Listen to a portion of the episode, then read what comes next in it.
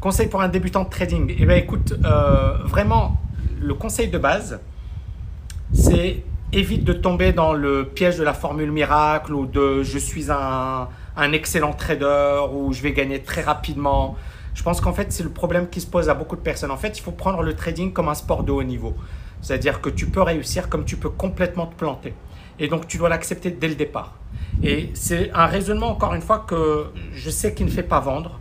Je sais qu'il y a plein de gars qui t'expliquent que c'est très facile de réussir en trading, que tu n'as qu'à suivre des signaux de trading, que... mais en fait c'est du bullshit. Je suis désolé, c'est du bullshit. C'est-à-dire, tu as des gars qui sont des stars dans leur domaine et qui euh, vont perdre pendant des années. Euh, et, c'est normal. Même dans le business. Steve Jobs, à un certain moment, c'est pourtant un monstre dans le domaine du business. Et à un certain moment, il n'était pas dedans. Et ils l'ont viré de Apple.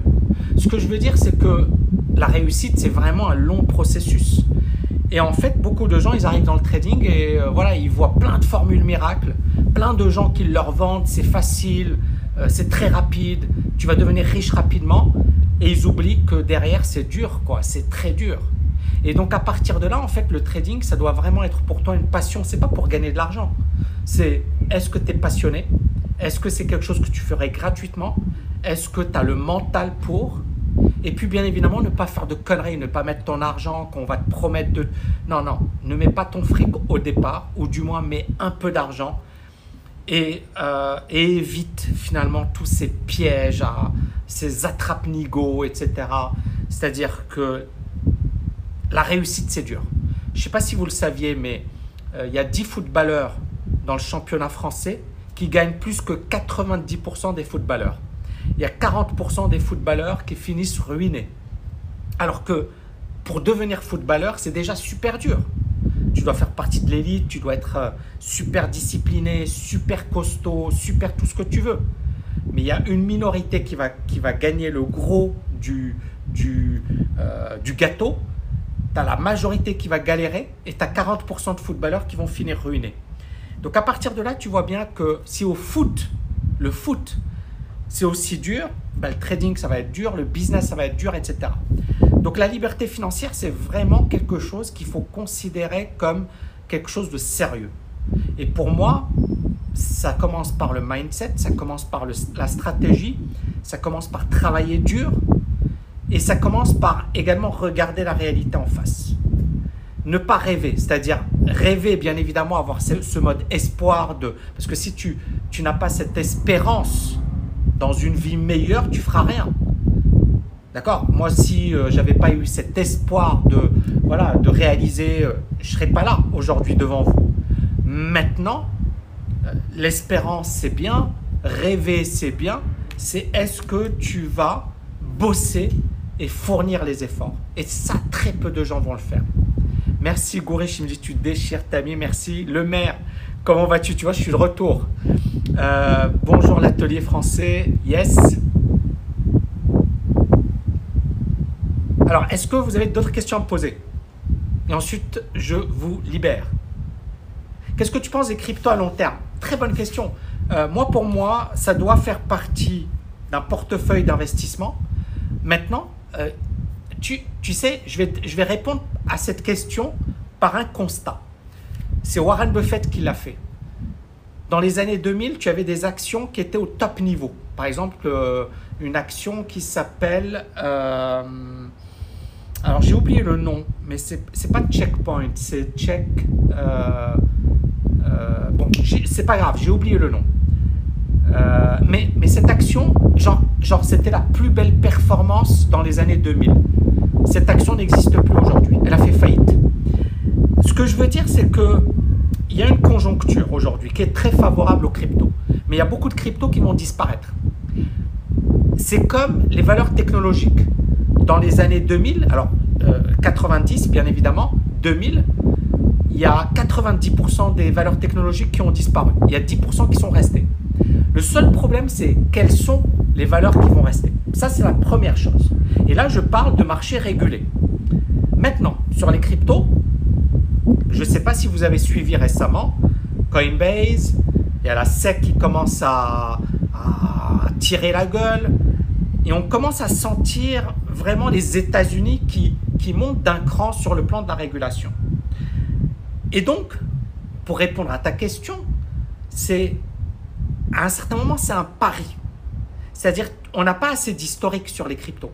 Donc, bien évidemment, il y a des choses très positives, il y a des choses sont... Et en fait, il faut partir de ce principe. Il faut partir du principe que ça dépend de toi. C'est-à-dire, si par exemple, tu as déjà un beau patrimoine, tu vas pas mettre tout ton argent sur quelque chose. Quand tu vois les gros gérants, Paul Tudor Jones, il ne dit pas je vais mettre 100% sur les cryptos. Il dit je vais mettre 5%. Pourquoi? Parce que si jamais ça se casse la gueule, c'est pas grave. Et en fait, ça dépend de ta situation. C'est-à-dire que ça vaut le coup de parier parce que si ça explose, si ça continue d'exploser, génial, tu es dedans. Mais si jamais ça s'effondre, il faut pas que ça te, que ça te tue financièrement. Donc, trouver ce juste équilibre. D'accord? Et il y en a beaucoup qui me disent Ouais, mais Tami, euh, euh, tu y crois pas ou, tu y connais rien. Non, euh, moi je suis un investisseur. Effectivement, j'y connais rien, comme beaucoup de gens n'y connaissent rien. C'est-à-dire que tu peux toujours en savoir plus, mais j'ai des résultats. D'accord? J'ai réalisé une certaine réussite financière. Je ne suis pas Warren Buffett, je ne suis pas Zuckerberg, mais je ne suis pas largué non plus dans ce que j'ai fait. Donc, et j'ai fait des bons choix, j'ai fait des mauvais choix. D'accord? Mais c'est relatif, c'est-à-dire mes choix ne sont pas tes choix.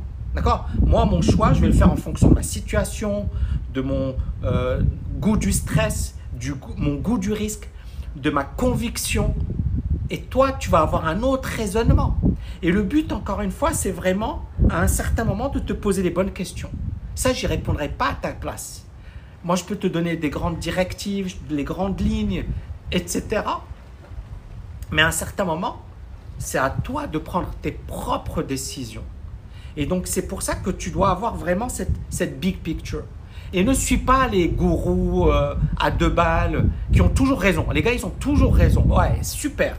Mais euh, moi, je, alors, je vais pas me vanter, mais euh, je me suis pas souvent trompé. Je me suis trompé. Il m'est arrivé des fois de me tromper. Mais je ne suis pas trop mauvais dans mes diagnostics mais j'ai l'humilité de dire, euh, voilà, je peux me planter magistralement et c'est ma faute, c'est mon truc. Ne me suis pas, ne m'écoute pas. C'est ta décision. Donc, pour moi, premièrement, donc pour répondre à ta question, premièrement, attention, parce que certains secteurs sont en vogue aujourd'hui, disparaîtront demain. Donc ça, c'est la première chose. Deuxièmement, il y a l'évolution technologique, c'est-à-dire ce qui aujourd'hui nous paraissait comme génial, demain sera caduque. Nokia était le numéro un mondial des téléphones portables dans les années 2000. Apple est arrivé, ils ont détruit Nokia. Vous voyez ce que je veux dire?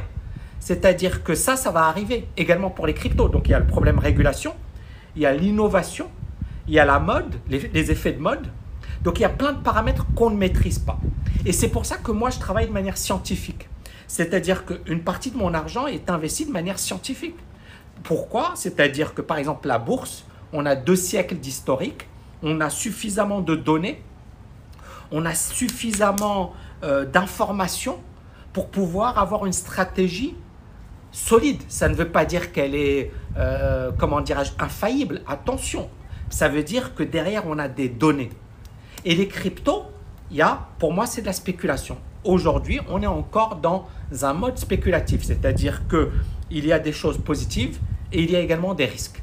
Et à partir de là, ok, quel est le pour, quel est le contre? Et c'est encore une fois, vous voyez mon raisonnement. C'est pas un raisonnement de c'est nul ou c'est super. C'est un raisonnement qui consiste à dire, ok, quelles sont les données que j'ai, mathématiques, scientifiques, statistiques, sur un siècle, deux siècles et à partir de là, de tirer tes propres conclusions. Donc moi, par exemple, sur les cryptos, il y a un conseil que je vous donnerai.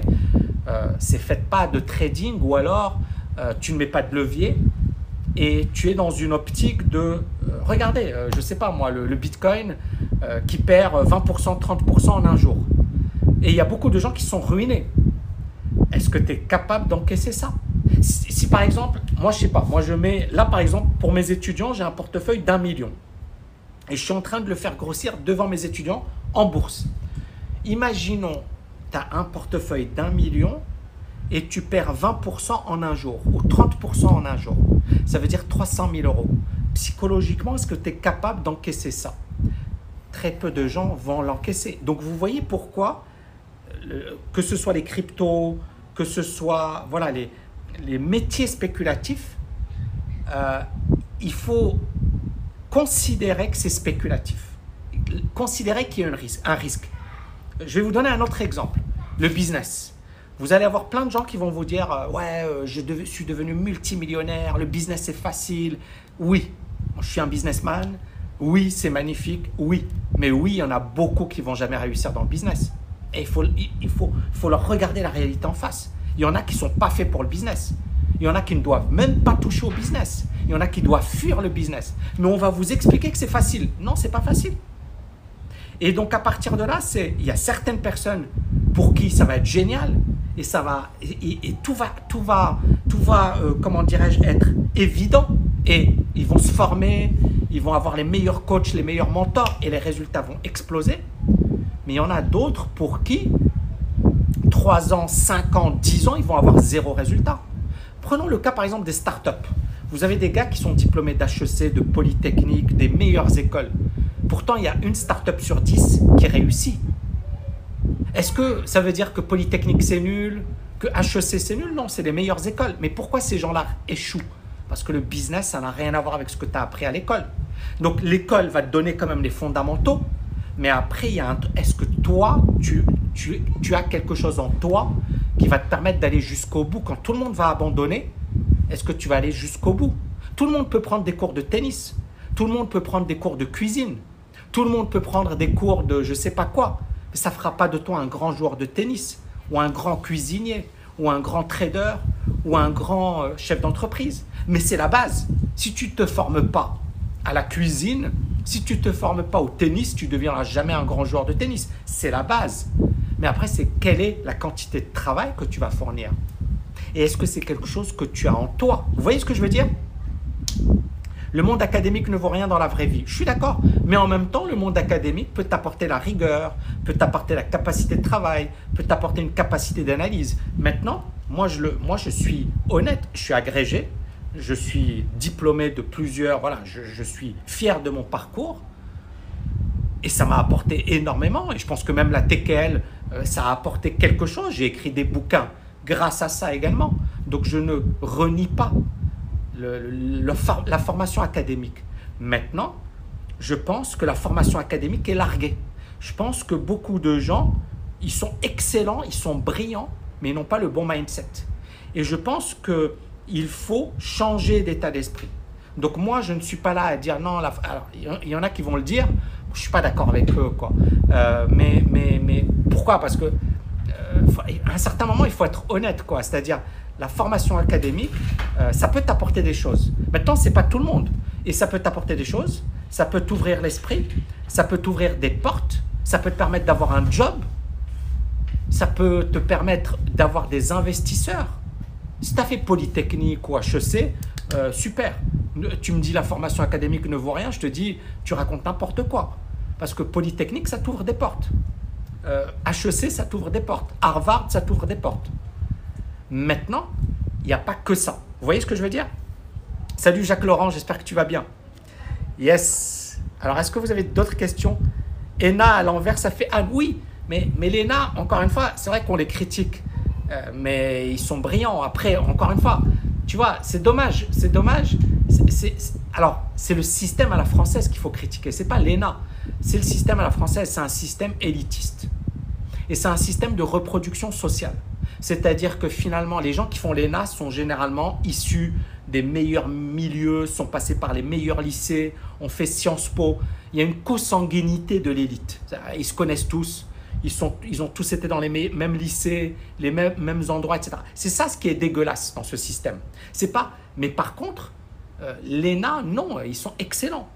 Maintenant, c'est est-ce que c'est un bon système? Est-ce que c'est un système juste? Non, parce que on exclut des gens qui ont le niveau, qui ont les capacités, mais comme ils ne font pas partie du bon milieu, bah, ils feront jamais l'ENA.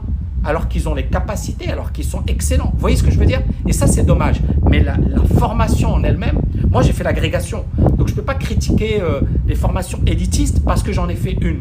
Je sais ce que c'est. Je sais que c'est beaucoup de travail, beaucoup de sacrifices. C'est très peu de gens réussissent, qu'il y a des gens qui sont excellents, qui tentent et qui ne réussissent pas. Je sais ce que c'est. C'est vraiment, vraiment du très haut niveau.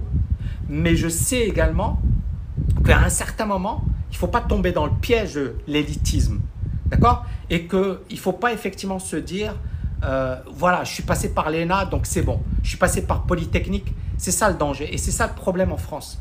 C'est que tu as fait un diplôme et tu penses, ça y est, tu, tu, tu te sens plus, quoi. Tu penses que non, non, c'est qu'un diplôme. Après, c'est la vie. Et la vie, c'est la meilleure, euh, école, c'est la vie. Alors ensuite, que penses-tu de l'avenir du prix du pétrole? Euh, Tu sais, l'atelier, euh, regarde, le prix du pétrole, il monte. alors que tout le monde disait c'est la fin du pétrole, etc. Et moi-même, j'avais fait des vidéos sur le sujet. Et c'est là où on voit le côté psychologique, on voit également le côté... voilà, il y a, des choses qui nous échappent. Euh, mais euh, alors, je vais pas te faire de prévisions à très long terme, etc. Euh, mais je vais faire une vidéo sur le super cycle des matières premières. Et je pense que ça va répondre à ta question. D'accord? Je vais la faire. Ça va, ça va me permettre de bien développer mon point de vue. Alors, j'ai une licence en éco. J'aurais pu suivre un système LMD, mais j'ai compris que c'est de la bourse. J'ai tout lâché pour la bourse. Super, mais fais gaffe. C'est-à-dire, un diplôme pour moi, c'est une sécurité c'est pas une certitude, c'est pas euh, genre. Euh, euh, mais, mais c'est une sécurité, c'est-à-dire que tu as une protection. Si jamais tu vas. Et, puis, vraiment, au départ, ne tombe pas dans le piège je suis un super héros et je vais faire du trading et au bout de six mois je vais gagner plein d'argent. Et il y en a, il y en a. Mais il y avait un étudiant à moi qui était, enfin un étudiant qui m'avait posé la question, il était à Dauphine. Il m'a dit, Tammy, j'ai commencé à faire du business, je commence à gagner de l'argent, est-ce que j'arrête Dauphine Parce que je gagne beaucoup plus avec mon business qu'avec Dauphine? Moi, je lui ai dit, garde Dauphine et continue ton business. C'est ce qu'il a fait. Et il m'a dit, tu sais quoi? Il m'a dit, mes parents étaient contents de moi parce que j'ai fait Dauphine, il, avait il a obtenu un master à Dauphine. Il a continué en e-commerce, il a cartonné. Et finalement, il a eu le meilleur des deux mondes. Moi, je, moi, je pense qu'à un certain moment, les diplômes ne sont pas tout, hein, attention, mais je dis que euh, la vie est longue. Si tu as, je sais pas quel âge tu as, la vie est longue. Ne pense pas dans les six prochains mois, prochaine année. Pense à 5 ans, 10 ans, 15 ans. Et ne regarde pas à court terme. D'accord? Parce que peut-être que tu vas réussir, peut-être que tu vas complètement te planter. Tu n'en sais rien, je n'en sais rien. Donc pourquoi prendre ce risque? C'est bête. Protège-toi. D'accord? C'est quelqu'un qui a quand même de l'expérience qui te le dit, protège-toi. Parce que à un certain moment, si tu es vraiment bon, si tu es vraiment excellent, c'est bon, les études ne seront pas un, handicap. Si tu n'es pas bon, bah, les études seront une protection. Tu vois, ah, il faut avoir le meilleur des mondes. Alors ensuite, je vais travailler avec JP Morgan Europe sur un projet euh, OK. Euh, très bien, bah, écoute, bon courage à toi. Alors ensuite, euh, le diplôme, c'est le stop loss. Tout à fait. Et c'est comme ça qu'il faut le voir. Vous savez, moi, regardez, j'étais trader à Londres. Puis, euh, j'ai tout perdu. Euh, divorce, je me suis retrouvé au RSA. J'ai envoyé des CV, j'ai eu zéro réponse. Donc, j'avais les boules. Et j'ai passé l'agrégation. Et pour moi, ça a été un stop loss. Je, savais que j'allais pas faire ça toute ma vie. Mais je savais qu'il me fallait un job pour pouvoir payer mon loyer pour pouvoir voir mon fils, pour pouvoir payer, euh, je sais pas moi, euh, ma bouffe, et pour pouvoir me refaire. Vous voyez ce que je veux dire? Donc le diplôme n'est pas une finalité, c'est un stop-loss, c'est-à-dire que tu l'utilises pour un objectif. Et après, rien ne t'empêche de bosser en parallèle. C'est ce que j'ai fait. Tami Cabage, c'est ce qu'il a fait. C'est pas je me suis dit ouais allez j'y vais et puis non parce que encore une fois c'est dur. La réussite, c'est dur. Obtenir des résultats, c'est dur. Opérer au meilleur niveau, c'est dur. D'accord? Mais derrière, euh, il faut avoir cet état d'esprit de compétiteur. Voilà les amis, j'espère que vous avez kiffé. Alors il commence à faire nuit. J'espère que vous avez kiffé ce live. Si vous avez kiffé, mettez-moi un max, max de love les amis. Et je vous dis à très très bientôt. Ciao, ciao, ciao.